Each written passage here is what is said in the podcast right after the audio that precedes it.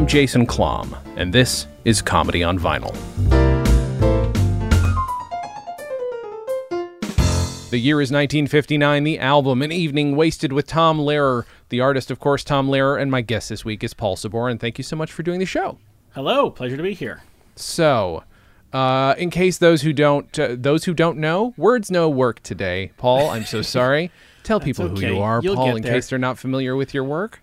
I'm Paul Sabourin. I am, among many other things, one half of Paul and Storm, comedy music duo. I also, let's see, the resume is so weird and varied.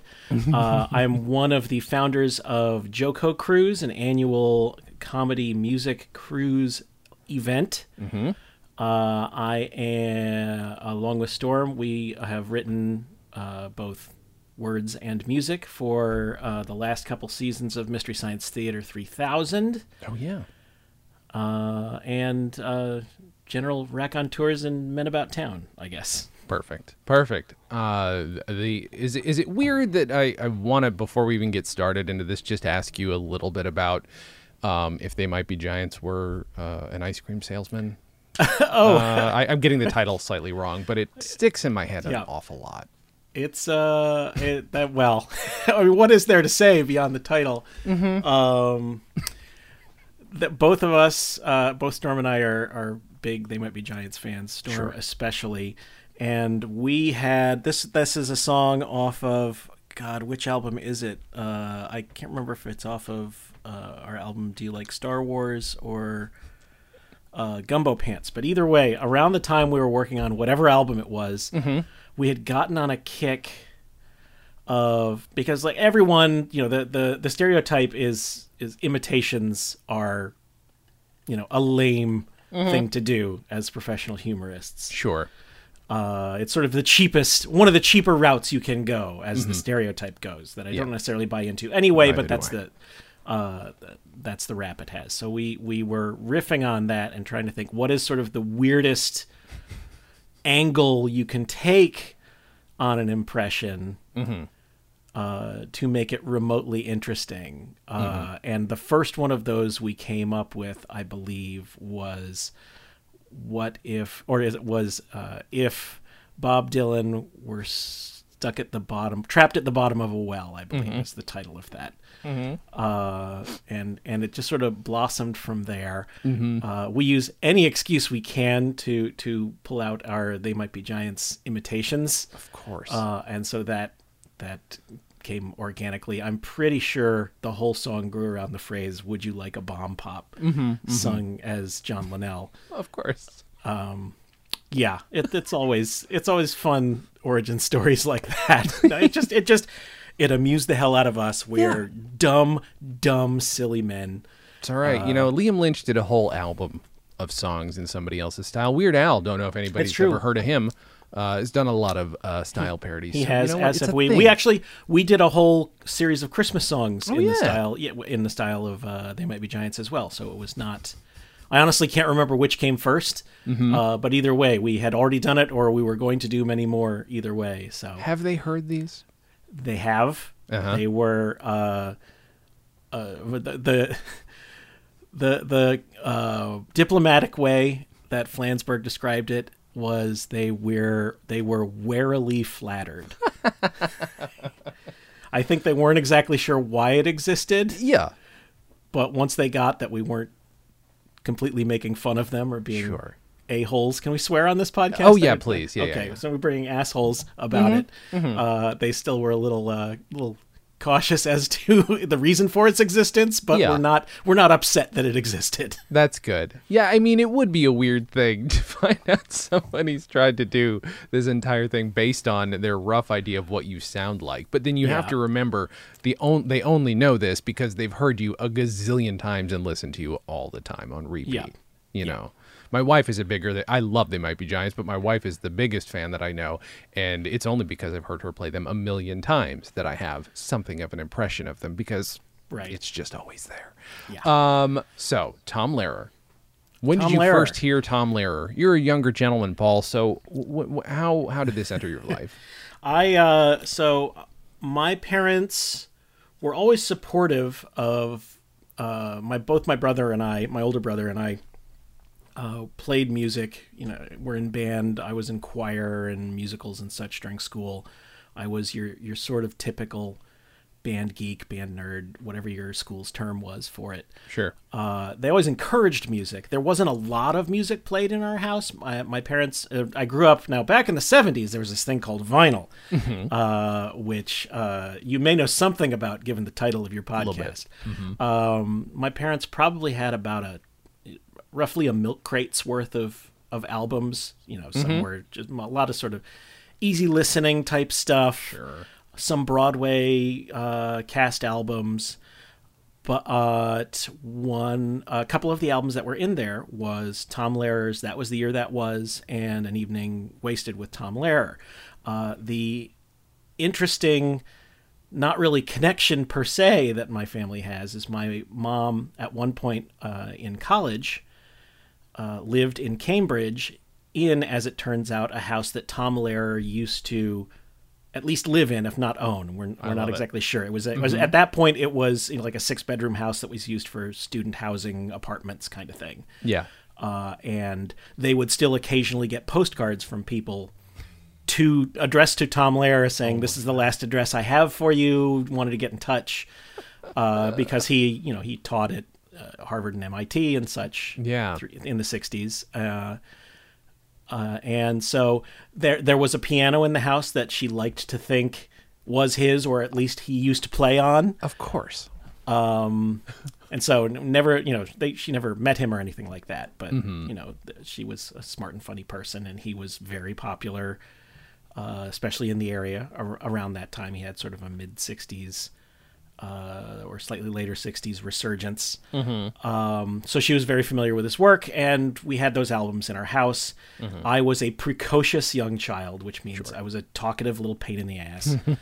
um, and I, you know, I enjoyed comedy, funny things, and these albums were some of the first comedy that I was exposed to with any regularity, and I Yeah. played them. I played both those albums, you know, metaphorically until the grooves ran out. Sure. Uh, I played them a lot, and they just they really were genuinely formative, uh, or helped form my eventual sense of humor and and what I found funny and why I found things funny, because they were smart. sure. They they they didn't they weren't lowest common denominator. They Mm-hmm. made you feel smart Oh yeah. uh, when you listened to them, uh, all of which appealed to me as a, a little overeducated asshole.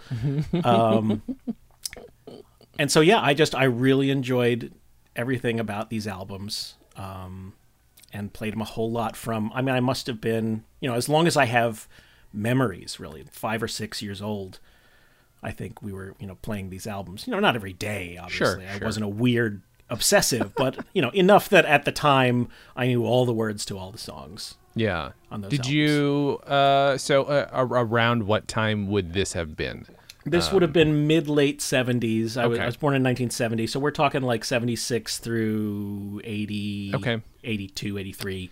Okay, so you didn't have a Weird Al yet. So there's no Weird Al to be. So this is. Uh, I think proto. I didn't. I didn't proto Weird Al start like when? I when mean, was another one rides the bus? That's a very good question. I should know this, I- and now yeah, I'm but gonna be- certainly, like I, I Mm-hmm. enjoyed Weird Al, but I didn't at the time. I wasn't like going out and buying every album he put out. You know, I Mm-hmm. was familiar with the hits, and I was happy when I heard, um, you know, him come up on the radio. But for example, where I lived, we didn't have the, the Dr. Demento show wasn't same. syndicated there, Right. So it's not like I had a weekly fix on this sort of music. I mean, that said, I enjoyed it, but Sure. uh, it wasn't to the same level of like owning owning the albums and obsessively learning all the lyrics.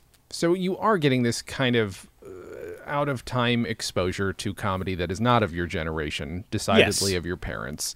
Uh, later on, does that seem weird to you, or is it just? I mean, I, f- I feel like that's typical of comedy people. Yeah, I think yeah, I think you you know you're certainly at least initially drawn to you know the things that you're exposed immediately to, especially back in those days. You had you know three main channels, a couple of UHF channels, uh, you and whatever you know your parents bought because you didn't have money to buy your own albums or 45s or anything.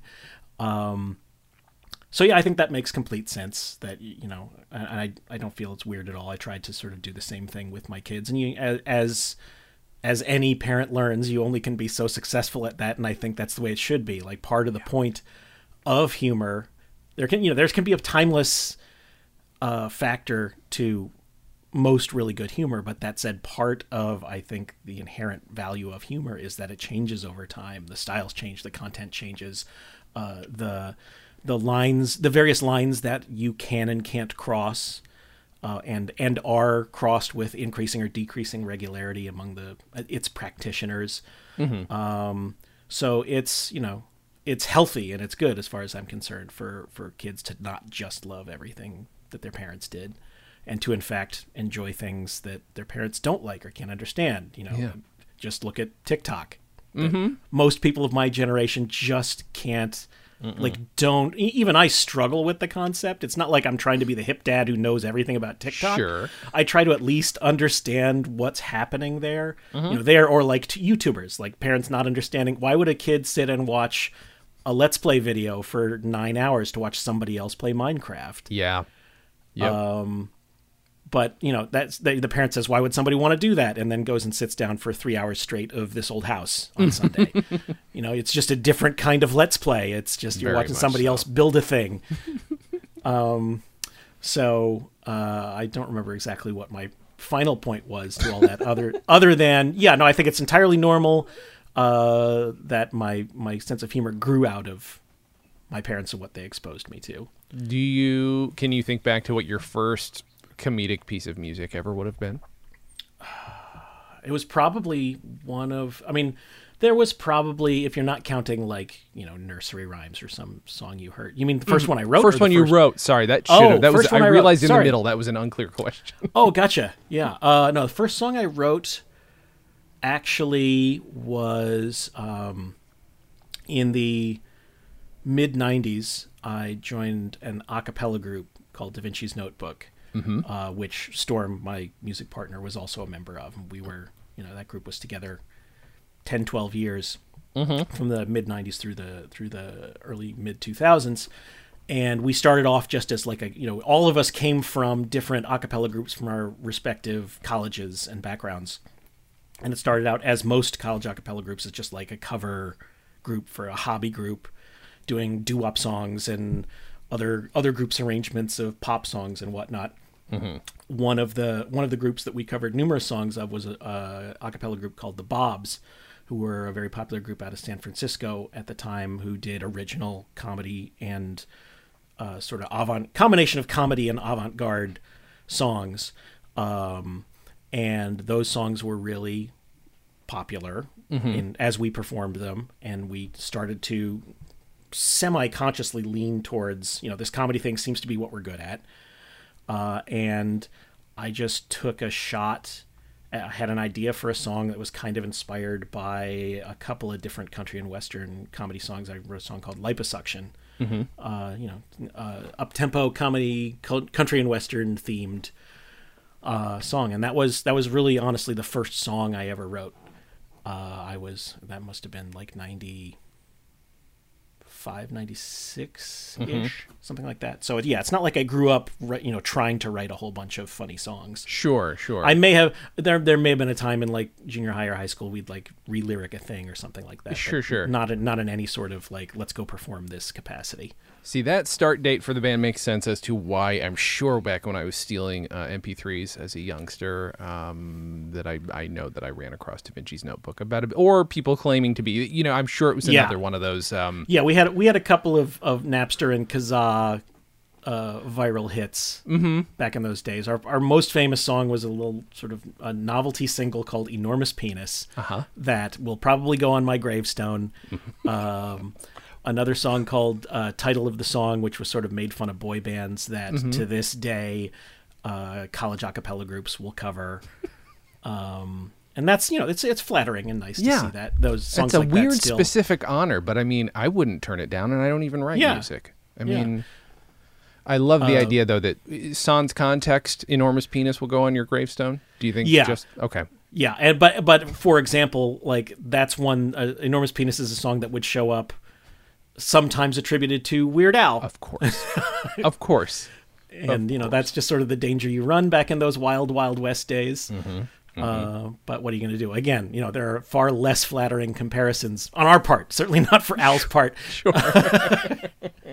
Yeah, that's why uh, I wrote this uh, fake internet history book a few years ago, and in it there's an entire chapter that claims that he actually did write all those uh, songs with filthy titles. yeah. and uh, yeah, uh, just because it was just unavoidable, and also the million different ways they misspelled Yankovic uh, or Yankovich. Yep. Yeah, Yeah. it was uh, just one of these uh, peculiarities of, of Napster times.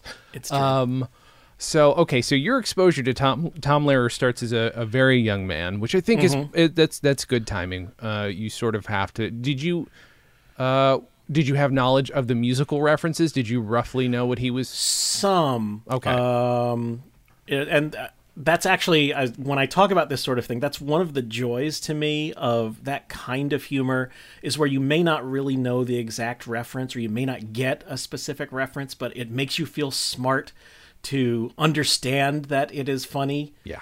Uh, I, I my usual comparison is like when you're watching Monty Python when you're Yeah, in yeah. junior high, and they're making various references to early '70s British Parliament members Uh-huh. and, and MPs and such, and you have no idea what they're talking about. You just trust that it's funny because so much of the context around it makes you think so, and you know that this person is funny, so you just sort of roll with it and figure eventually you might learn. Uh, so I, yeah, uh, it was a, a lot of that for me, especially with um, that was the year that was the uh, the album I didn't choose for this, but which I you might as well have called have listed them as a double album for me Yeah, yeah, because I would just play them back and forth, and I had a hard time deciding which one I would choose. Uh, but that was the week that was as, or excuse me, that was the year that was as some of some of your people may know, especially if you've covered this album before, and I have to believe somebody has. Yeah. Uh, in the mid '60s, Tom Lehrer was uh, asked to do a number of songs for uh, a show called "That Was the Week That Was," and he would contribute these musical songs inspired by news items of the day. And so, a lot of the songs on "That Was the Week That Was" are very specific to. Things happening that year uh, or things on people's mind whether it was you know the cold war or you know national brotherhood week is based on an actual right. week uh, in the mid 60s or uh, alma which is a song about alma mahler werfel this you know woman who had a whole series of uh, marriages to various arts luminaries and and he sort of takes a great pleasure in going over just this incredibly racy story of this woman who just went from husband to husband and, and in retrospect it's a rather problematic painting of this woman uh, uh, and her loyalties or lack thereof to various husbands. But again it's just it's making these these references to you know gustav mahler and the bauhaus and all these things that i had no clue as a 10 year old in suburban Philadelphia what they were, but it's sort of you hear these references and then eventually you come around to to learning about them and you broaden your horizon. Oh yeah, okay, I, this reference makes sense and now I see why that's funny and oh isn't that interesting and now I'll read about this guy and uh, I just sort of love that very slow process of discovery that happens over your life. Do you think is there uh, any possibility that that is probably why and where we learn rhythms from? Because if you don't know what's actually being said, essentially, you Mm-hmm. still are hearing rhythm. You're still hearing where the the laughs Yeah. are coming. You're still hearing pauses. Yeah. And eventually, it just sort of just like stabs these holes in your brain, and you're like, "Oh no, this Yeah. is how it works." I uh, I always refer to that, well, not always, but one of the ways I refer to that is uh, the thing has the shape of joke. Mm-hmm. Like even if you don't know the punchline, you hear it's got you hear it's got the rhythms. You hear, oh well, this is a punchline, and given all my context, context, this is a person that apparently the audience thinks is an idiot or certainly doesn't fit in this uh, in this particular situation or whatever. Yeah. uh, and you know you, you you learn about structure.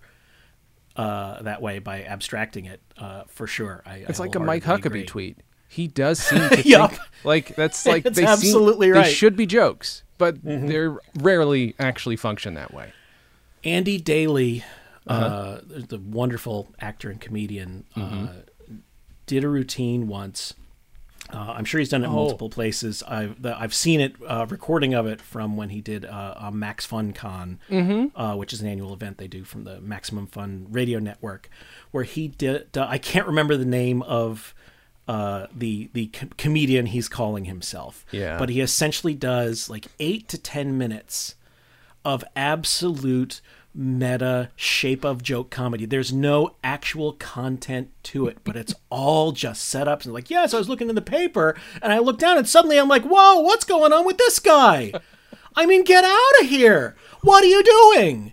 I turn to my wife. I'm like, what is this guy doing? She says, I don't know what he's doing. You know, it's just that for eight minutes. And it is the most beautiful, brilliant breakdown of like comedy itself. Mm-hmm. I, I like still to this day, I marvel at the whole thing, especially where about five, six minutes in, he sort of he pulls a piece of paper out of his jacket and says, okay, what else have I got here? I mean, It's that just just, so delivering I- on the idea that that was all somehow written down. That is just Yeah. that's too good. and it's it's so good. Please, uh, you know, if you're listening to this, Yeah. go search Andy Daly, uh, Max FunCon. You'll Mm-hmm. find it, and it is so worth your while. It's just brilliant. I'm so glad you reminded me of that because uh, because I uh, it's been a while since I've heard that. That is, I'm listening to that as soon as this is over. He Mm-hmm. he's a man who I feel like is wasted on the comedy world at large. He's too good for most of the things he's in. Yeah, and he's great yeah. in all of them. But There's, oh, uh, you know, the, like the whole sort of comedian's comedian term is Mm-hmm. overused and kind of a sawhorse, but but he absolutely like he's just he's on such another level. Like the entire series of Mm-hmm. uh, review is just such beyond just being flat out funny is Mm-hmm. such an interesting analysis of that type of show and the editing tricks and manipulations that they do and just it, it's so good and it was it was too beautiful for this world uh, Jerry O'Hearn, by the way, there we go. That's the character. There, name. Jerry O'Hearn. Thank in you. In case it doesn't come up some other way. Uh, holy cow. Uh, do, is there? Uh, I always ask this question. I've learned to slowly adapt this question over the almost ten years I've been doing this show. But Tom Lehrer's influence is there. But is there a, a- place where you can nail it down to a specific thing you've done that is Lehrer-esque, or a, a Lehrer thing that is in your brain, or is it a, just a general patois? Patois is is not the word I meant, but no, I, patois. I know exactly what you mean. You I know was, what I mean. I was looking through trying to figure out Patois, idiot. where sorry. there were. that's okay, because I can't think of what the right word is either. Patina. Um, Patina, maybe that's the pastiche. pistachio. Is yeah, that there the it word? is. Sure, why not? Any any kind of legume or nut. Mm-hmm. Um, there's a couple direct pulls uh, that I can think of that were maybe not consciously. Ooh, I can steal this from Tom Lehrer so Sure. much as I look back and go, oh yeah, totally pulled that from Tom Lehrer. Um, there's uh, a line from the Masochism Tango, which is a song on uh, Evening Wasted with Tom Lehrer, which brings us back to the topic. Um, uh, at your command, before you hear I stand, my heart is in my hand. And then he pauses and goes, ugh. you know, in live performance, he's like, he's held out his hand and there's a funny joke. And we had a song, we have a song called Live that's sung from the point of view of a mad scientist who is um, trying to create a, a person that will love him. So it's this sort of forlorn love song. And there is one point um, she hold it where I would I would the lyric uh, and I I sing the song I sing lead on the song live and I would sing uh, she holds my heart like the way that I held hers and when I perform that live I hold my hand out and look down at it to hammer the joke home that's that's a very direct pull Love it. Let me look for it. and it's not even the same I- joke. That's that's a solid. Uh, yeah but it's nice it's homage. certainly it's certainly out of the same joke basket sure. uh, I am trying to I know there was another one that I found and I just need By the way, I never get the po- the answer in the positive here. It's always no. Generally, it's there, but Yeah, no, there- actually there- have examples. This is yeah nice. there are definite there's definitely a few little pulls like that i uh not a specific example but uh one of the things that tom lehrer does uh I can't remember what the actual real name of it is, or if it even has one. I think of it in my head. I call it a broken rhyme, where you you create a rhyme by placing the middle part of a word uh, at the end of a line to rhyme with an actual actual word.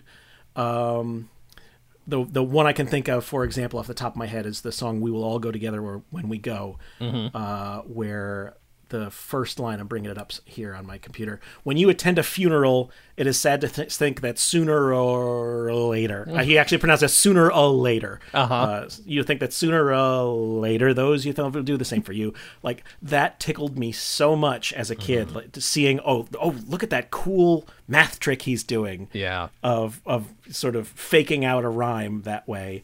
Uh, I know we've done that kind of thing in our songs. I can't think of any immediate uh, examples, which which lessens the impact of my anecdote some. um, but that's like that sort of smartness and trickery, uh, which is certainly not unique to him. Sure. Uh, but but for me personally, like that was a very important sort of songwriting songwriting lesson I learned early is the way you can can play with words like that. Uh, It tickles both- the both- brain in a way because you don't at all expect anybody would do this with Yeah, words. I so- uh, I was doing a little research before the show, excuse me, and reading some interviews with him and such, and he described, you know, he started out as most fans of his would know, he was he had a, a math degree and ended up actually teaching math as well as political science and as well as musical theater over the years. But he, you know, he he was a very talented mathematician.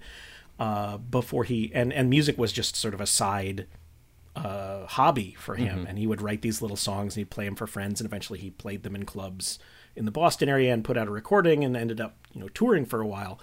Um, but he described how mathematics tickles you know again we're using this term a lot tickles the brain it, it it fires a lot of the same neurons as lyric writing and there's a creativity to it. And you know lyric writing he's always thought of as he says as, as a kind of puzzle that you're assembling.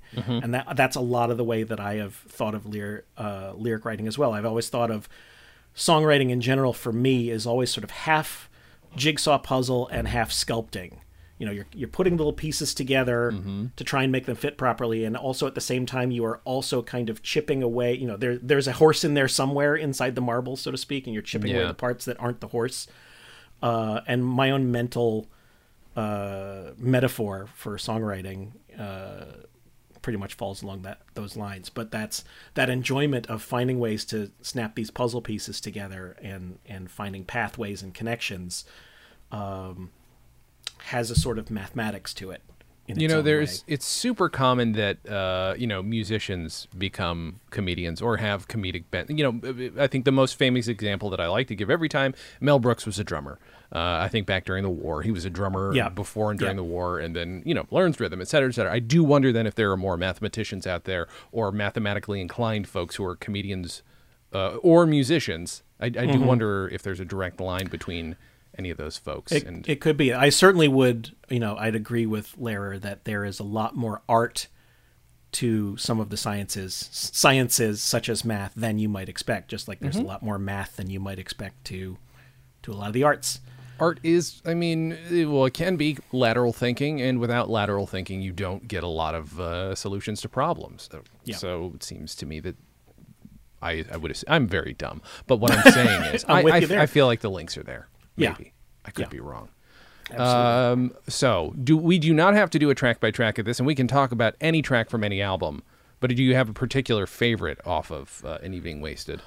Uh, I mean, there's a lot of good ones. They're I don't know very that I'd good. have a definite favorite. Certainly, I think I my, I don't know that it was the first one that I heard, but on this album, on Evening Wasted, I mean, Poisoning Pigeons in the Park is such a classic. It- It's it's a it's a very uh, exemplary uh, Tom Lehrer song for me in a lot of ways. In that it is unexpected, it's very very funny, it's short. Yeah. like his you know it he's when I realized uh, in again in researching he only wrote he describes it as he wrote 37 songs over 20 years. I don't think he's counting any of the songs he wrote for like the Electric Company and such. I think his total oeuvre uh, to mispronounce that word is something like 50 songs. Uh, you know, he was not massively prolific, but boy, did he have a good hit rate. Uh, but Poisoning Pigeons in the Park, particularly, like there is a certain darkness and cynicism, um, not not depressive, like not genuinely dark, but there's there there's definitely a a, a, a cynical eye. I, I I I can't think of any other proper words for it. I, I will as soon as we finish the Mm-hmm. the podcast, which is my my usual mo for a podcast. But Sure. for lack of a better word, there's a certain darkness to his his writing Mm-hmm. um, that you don't find in a lot of contemporaries. Like I, one of the other albums we used to have, uh, we had Stan Freberg. Mm-hmm. Um, I think it was a Child's Garden of Stan Freberg. Uh, and we had an Allan Sherman album, Mm-hmm. uh, My Son the Folk Singer, I think. Probably, yeah. That was another one I played a lot of. Yeah. And Allan Sherman is equally brilliant in a lot of ways. Like I really, really love what he wrote, but he was also he was coming at you know he, he his whole his approach to comedy was both different musically and also his targets were different. Like he was exploring uh, in a lot of ways, he was exploring the world and, and the viewpoint of, uh, you know, a a person, a, a Jewish New Yorker Yeah. in the 50s. Mm-hmm. Um, not that all his songs were about being Jewish, but Sure. Mm-hmm. they spoke to a lot of them were, and a lot of them at least spoke from that viewpoint. And again, as like a mid 70s 10 year old Gentile, I didn't really understand the context of a lot of the stuff that he was singing about Sure. but somehow I knew that um, uh, Sherman's song, um, uh, the Ballad of Harry Lewis, uh, to the Battle Hymn of the Republic.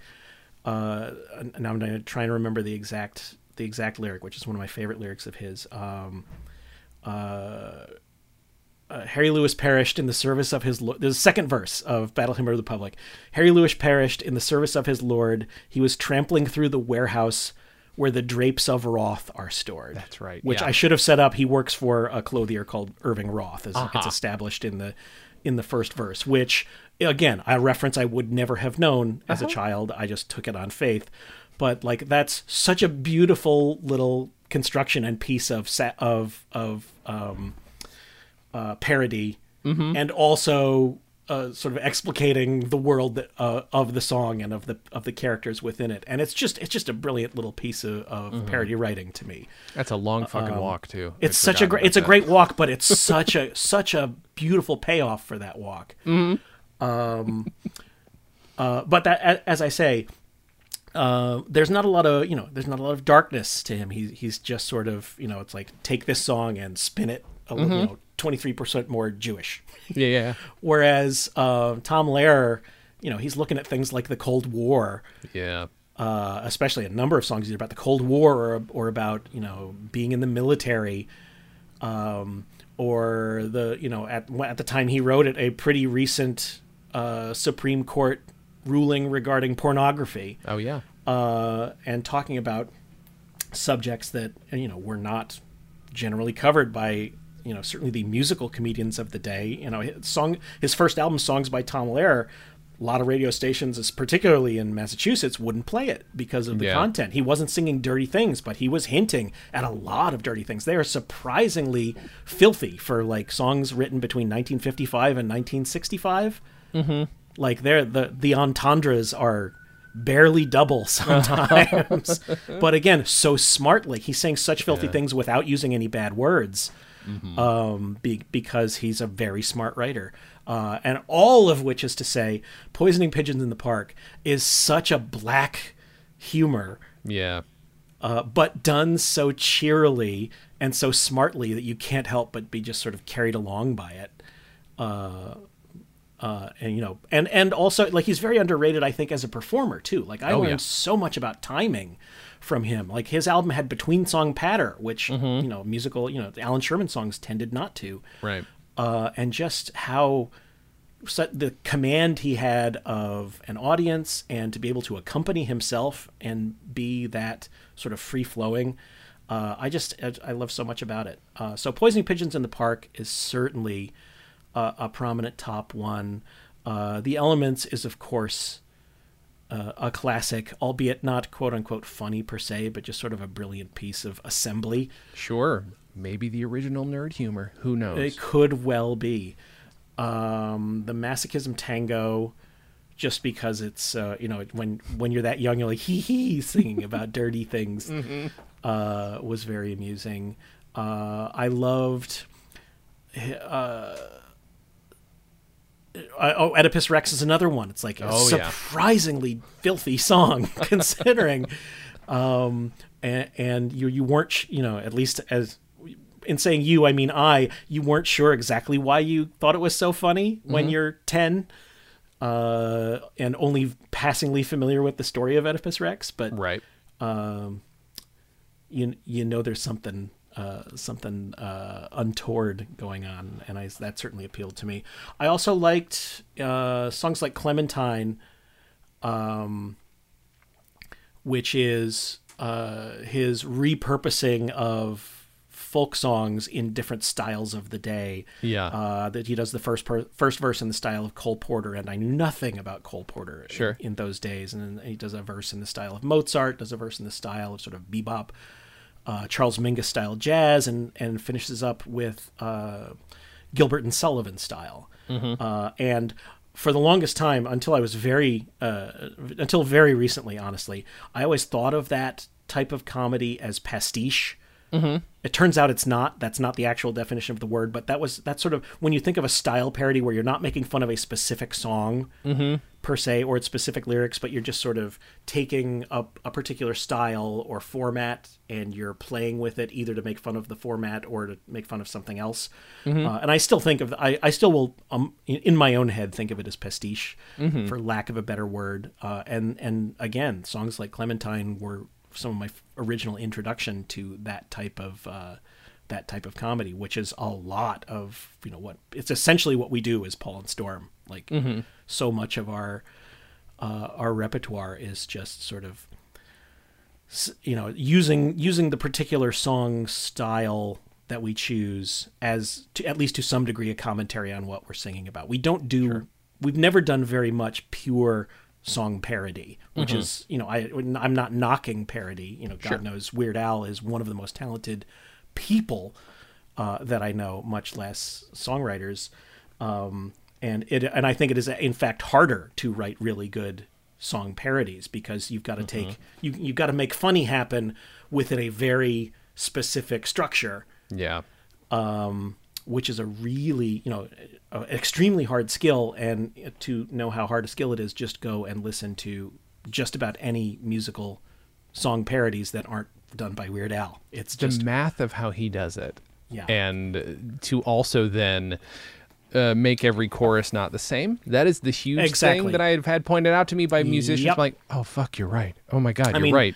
And to hit the same rhyme structure and everything else. Yep. Yeah, exactly. I mean, even in our own, you know, our own non-parody songs, one of the things we regularly will do is we we vary up our choruses just because people are expecting a laugh, and if you're Yeah. giving them 30 seconds of the same thing they heard a minute ago, you're missing opportunities and you're boring them a little bit. Um, and yeah, to to have to do that. You know, within the even stricter confines of, of an existing song's structure and even rhyme scheme, uh, you know, no thanks. No, right. Well, it Leave- feels like leave that to the professionals, as they say. it feels Um, like you're begging for like a laugh with the same old material, even if it was only a few seconds ago. You know, if even if Yeah. it's half a minute ago you played the chorus, if it's the exact same thing, well, why didn't you try? If, even if you tried so hard on the rest of it, your Mm-hmm. Yeah. brain, the, the audience's brain is like, no, you didn't try hard enough here, even if Yeah. they don't realize it. um, and not again, not to say that there's not extremely good comedy that can be mined from that kind of thing. Of course. uh, we have uh, you know to cite ourselves uh, as an example of extremely good comedy. um, we have a song called uh, "You Left Me," which is a uh, country ballad of a man singing to uh, lamenting to his ex about how she left him, uh, and the the whole first half of the song the the chorus is you know I have to remember it's been so long since we've sung it live. You left me you left me oh you up and left me and nothing feels right anymore. Uh, it was your right babe I know when you left me and walked right out the door. And the second half of the song uh, explicates that uh, the uh, narrator of the song, me, uh, was a really terrible, awful person whose wife actually grabbed an axe and chopped me in half, half vertically. And then when we sing that same chorus again, suddenly all the jokes take new meanings. Love it. Uh, uh, so that you know that was that was a hard one to write. Yeah. and it's fun like it was very funny when we first started performing it to see the audiences that would get it or not mm-hmm. uh, because it's also a slow song. We actually it, it's a bit of a cheap uh, a cheap ploy where in introducing the song, uh, I'd often or we'd often say um, that we were hesitant to sing the song because not all audiences necessarily. Well, okay, the smart audiences get this song. And then from there we we go Love it. into it. and that sort of gets them a little more on our side. But it also sets them up to understand that this song is a slow burn, and Mm-hmm. the first half is not so funny. But just wait for the punchline, which Yeah. is you know it's always a tough, uh, it's a tough ask of an audience that's there to see comedy. Like Sure. to to even and also even to preset that you're not going to hear a real joke for maybe 90 seconds or so. Yeah. Uh, but you know, we, we enjoy that kind of challenge every once in a while. I mean, again, this is us. math. It's all math. That, Yeah. that that that doesn't work without you know you give the the audience the opportunity to literally put two and two together, and Yeah. then it's literally about a man being split in two. There's something else there. There's a Yeah. lot going on there. It's uh, yeah, it's it's storytelling, story structure. Mm-hmm. You got you got to let them know what uh what the structure looks like, so they uh, then you can start to subvert it. I guess. Have you ever covered Tom Lehrer? Uh, not as Paul and Storm. Mm-hmm. When I was in junior high, actually, I guess I was in middle school. Technically, uh, I was in a church youth group.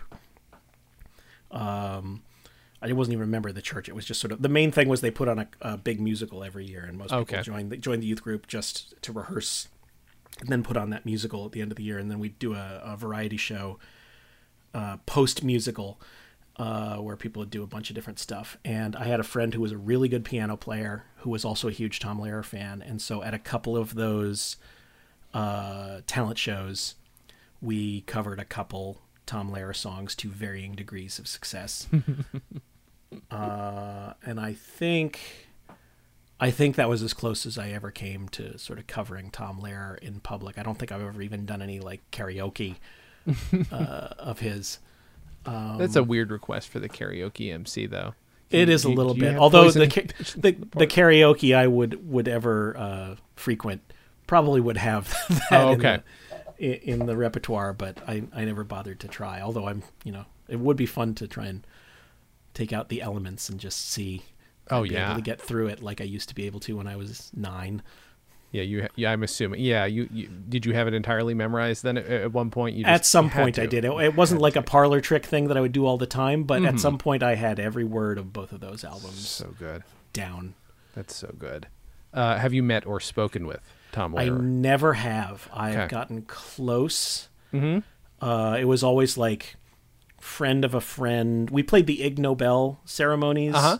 some time ago. At this point, probably about ten years ago, and I got to meet Benoit Mandelbrot at that event. Wow. So that was kind of cool uh, from a uh, uh, you know theoretical mathematics uh, standpoint.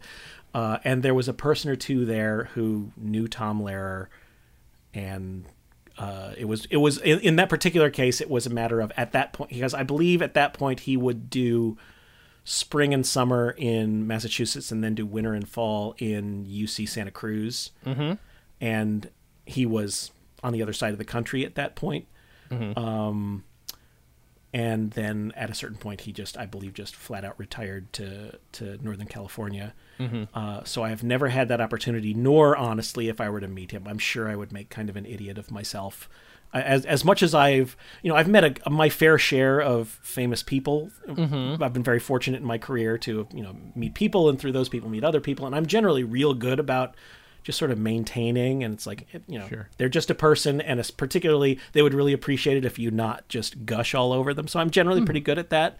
Uh, but there are a few people, Tom Lehrer being one of them. Like he's so steeped, uh, like I'm so, or I'm, I'm steeped in his work, and it's so so in, intertwined in my DNA and bone marrow. At this point, I would have a very difficult time even knowing what to say to him Yeah. Like you know you are you know you are you're intertwined with all of my earliest memories and Right. helped form my, my being and my career and my entire personality Yeah. and what, what are you supposed to say to something like that uh gee thanks kid i guess yeah, and it's uh, yeah. The hard part is it's obviously something he's been told a billion times before. It matters just as much to every person who says it Yeah. Uh, but yeah, it is. It's hard. I, I wouldn't. You know, I haven't even Um, been influenced that hard that well, and I called him up once. And Oh, really? uh, yeah, uh, his number's in the book. Um, he was very kind. He's like, I don't do interviews. I'm like, oh, fair enough, because that is what I wanted out of that of the Ah, situation. gotcha. But uh, he was kind. He was kind enough. that's Although nice. there is so J. Keith Van Straaten did the podcast uh, a while back, and he interviewed Tom Lehrer when he was down for it. But J. Keith was about 12 at the time. Oh, wow. Um, but he has the tape. Um, I have bo- pre-pandemic. I was supposed to pick it up from him. It never happened, so I can digitize it.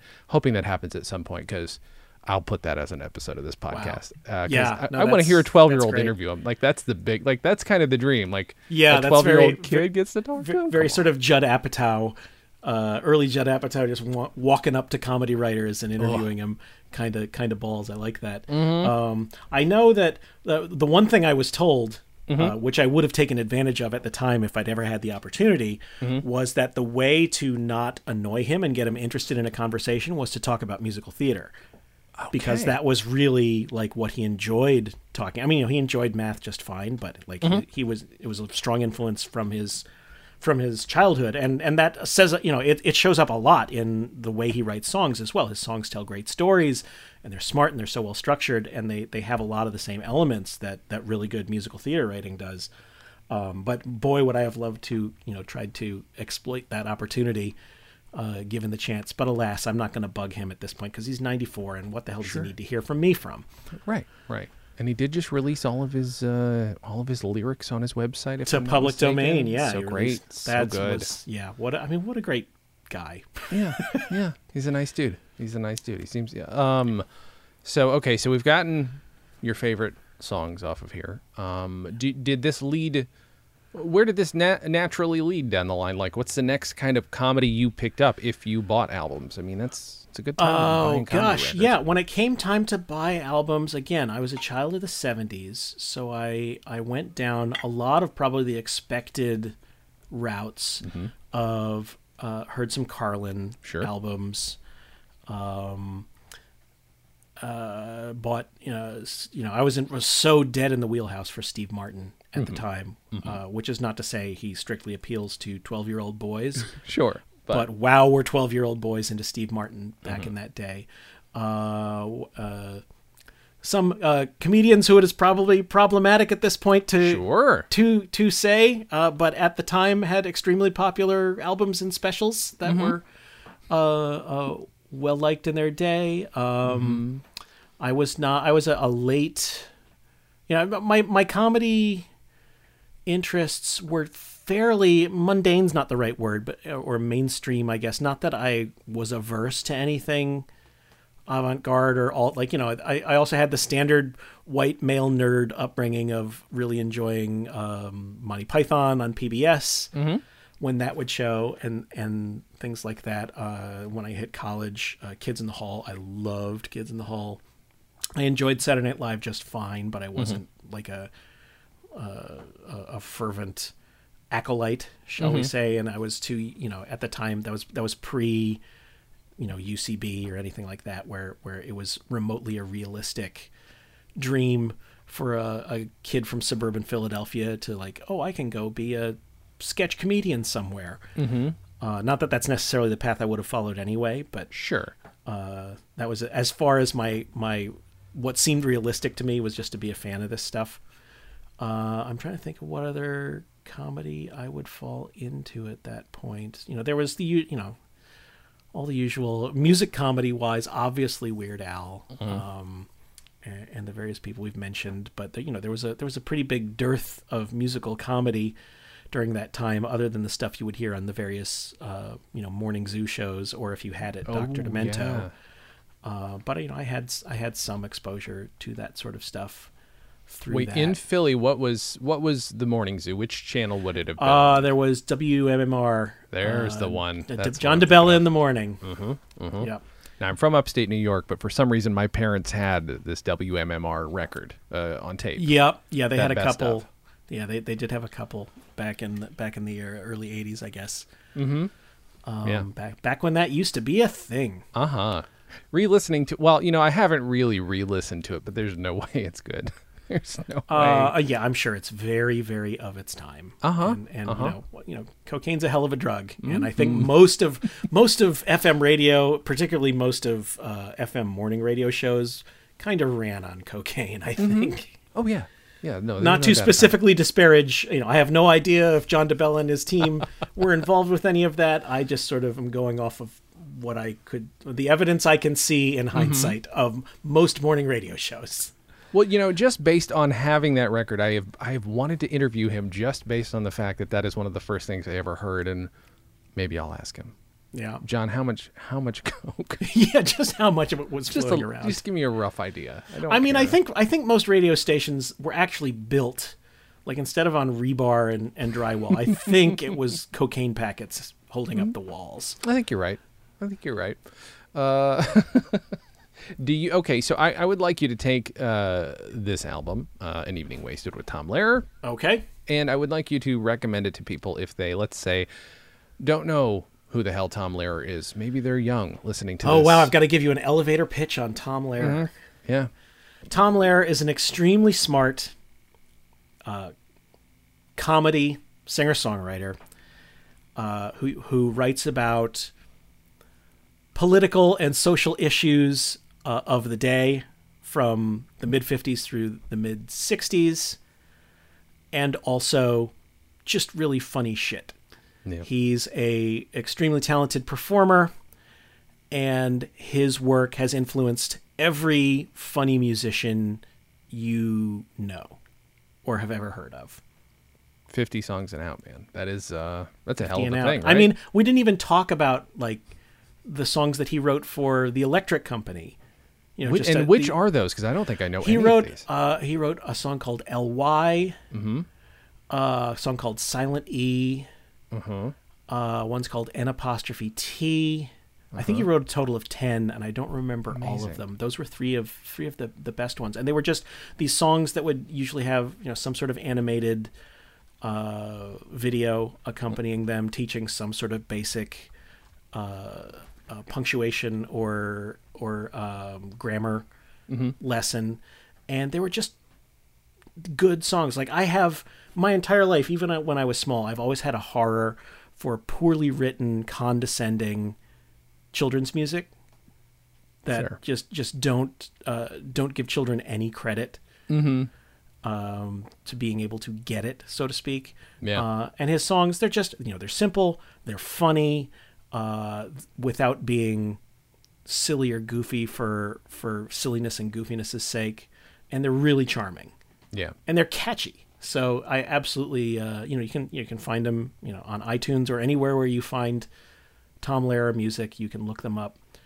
Um, and again, you know that uh, the Electric Company was one of the shows that I watched back in the day. There was a block for when you were a kid, depending on what specific age you were. In the in the afternoon, there was uh, Electric Company, Mister Rogers, Sesame Street. Uh, in mornings, there was Captain Kangaroo, and you know you only had a few channels to choose from. And on PBS, it was you know Sesame Street, Electric Company, and Mister Rogers. Uh, and Electric Company um, was a little hipper. Mm-hmm. It had you know Morgan Freeman got his start Yeah. uh, as a character named Easy Reader right. on the Electric Company, and Chita Rivera was on it, and it was just you know it was a it's very very of its time, uh, but it was it was interesting and captivating and entertaining, and not just sort of an assault of of uh, cloying, you know, something that that old people. Lazy old people figured kids would like because it's loud and bright. you know, if people want to hear more about Electric Company, I'd just say go listen to our uh, Paul Dooley episode. Who Oh, who did he? Uh, that show? Yeah. Oh, that, that's right. See, it's I mean, it's something just- that people don't talk about, and the credits are wonky on IMDb. But everything he talks like, no, I, I, that's my show. I'm like, holy shit, okay. That's so great, and that's so scans. God love Paul Dooley, He's a fucking American brilliant. treasure. Can I tell you something? This is one thing that we talked about, uh, and he brought up, and it's real. It's obviously real.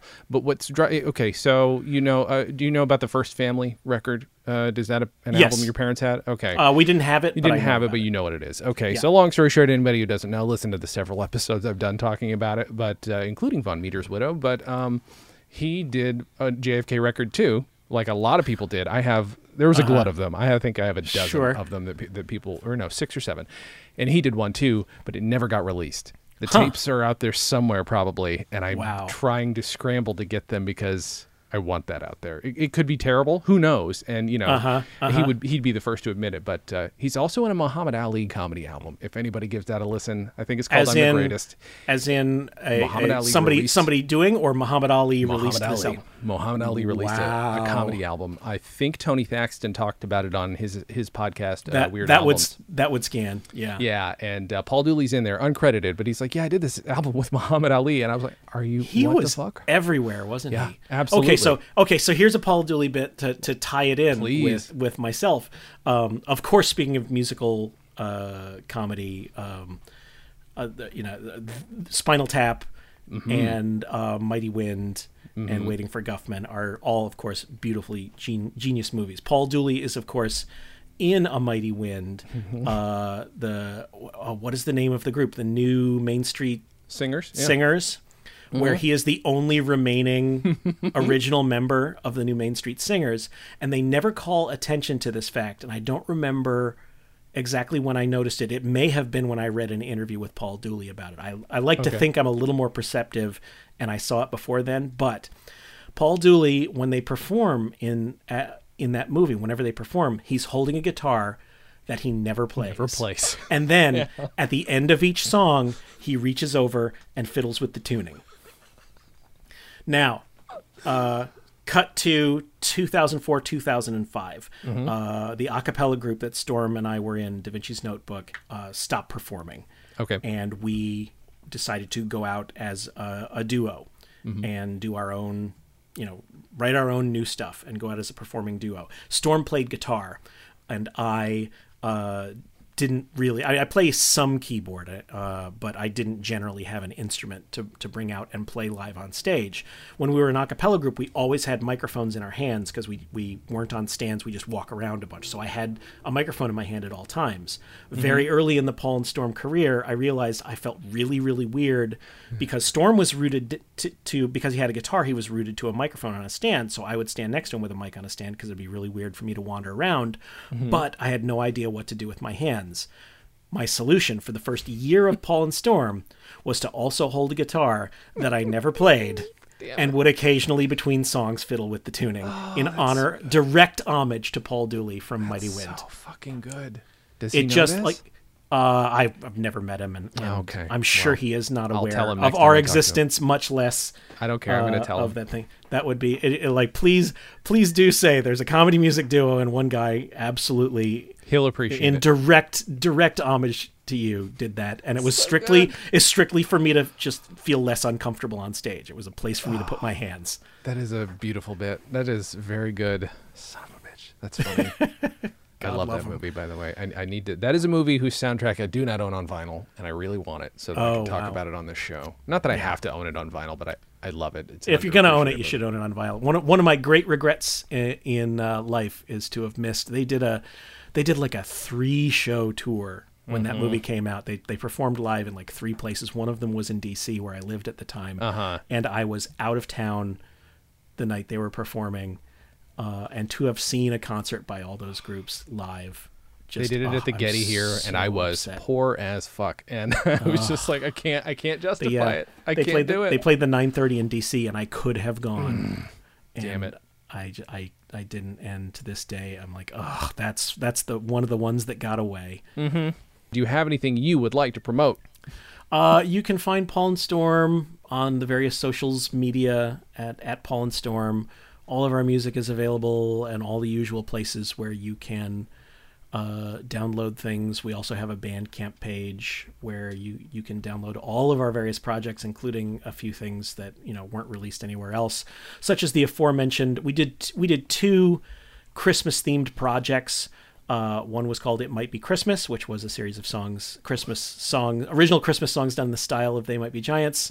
Uh, another one was the "25 Days of Newman," which was 25 different uh, Christmas or movie themed songs uh, done in the style of Randy Newman, which is all based on a bit that we did. We haven't done in a long time, but one Mm-hmm. of our original bits was um, uh, speak, going back to the topic of doing imitations, one of the series of musical imitations we would do was uh, Randy Newman's theme to X movie. And the X movie being a movie he did not write the theme song to, like Lord of the Rings or uh, um, uh, Jesus Christ Superstar or uh, things like that. And we did 25, and and the bit the the bit of it was it was always the same exact joke structure, kind of uh, Uh-huh. short people's e, uh, and it always you know whoever it was about was like go hobbits go. You my friend, uh, and they were always your friend, and it was always go something go. And so we did a project where it was 24 different songs, all with that same exact structure. You know, everything from The Godfather to uh, um, uh, shoot, uh, uh, Miracle Worker. and then the 25th song is a straight up, not a comedy song, but a straight up Randy Newman style theme song to It's a Wonderful Life that is extremely to, true to Randy Newman's style and uh, just maybe the blackest song we've ever written and also one of my favorite things we have ever done. um, uh, anyway, you can find among many other projects and all of our albums, you can find those at uh, what is it, paulandstorm.bandcamp.com. And uh, yeah, that's that'll do it. That's delightful. Um, I, I very much appreciate you doing the show. Um, It's a this has been pleasure being here. I know we've been trying to make this happen for a while, but I'm so unreliable. Same. Uh, but I'm very glad to have uh, come in and done it. I'm glad to have finally joined the pantheon. I had to cancel a lot of episodes this week because my back hurt. so, Oh, owie! yep, old. That's what happens Yep, with yep. old. I hear that. Um, Ladies and gentlemen, uh, if you would just listen to some of my other podcasts, uh, Dispatches from Fort Awesome, a podcast about the TV show News Radio. Um, uh, listen to Dana Jay's Comedy Hour, uh, The Professional Blur. Two of those podcasts are going away. Uh, not Dana Jay's Comedy Hour, uh, or this one for now, probably. Fingers crossed. for a month. At least for a month. yeah, please, please don't go away before you release this release episode. it. What a dick move. Uh, sorry, guys. I'm the one that killed there. it. Sorry. And uh, thank you all for listening. And as always, have a good thing.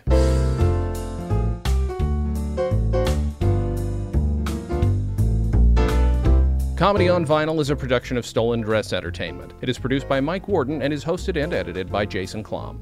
Our theme song was composed and performed by Richard Levinson. You can email us at podcast at comedyonvinyl.com. You can also send snail mail to Stolen Dress Entertainment, P.O. Box 805, Burbank, California, 91503. Subscribe to Comedy on Vinyl on Apple Podcasts, Google Podcasts, and anywhere else you can find podcasts. Give us a five star rating and write us a review. It helps. You can find us on Facebook, Twitter, and Instagram at Comedy on Vinyl, or find everything in one place at comedyonvinyl.com. A major portion of Comedy on Vinyl has been underwritten by Stand Up Records. Please visit standuprecords.com for all your comedy needs and tune in to the new Stand Up Records channel available on the Roku, where you can also find select episodes of this podcast. Visit stolendress.com to listen to our other podcasts, watch videos, and imbibe freely of our multimedia content going back 15 plus years.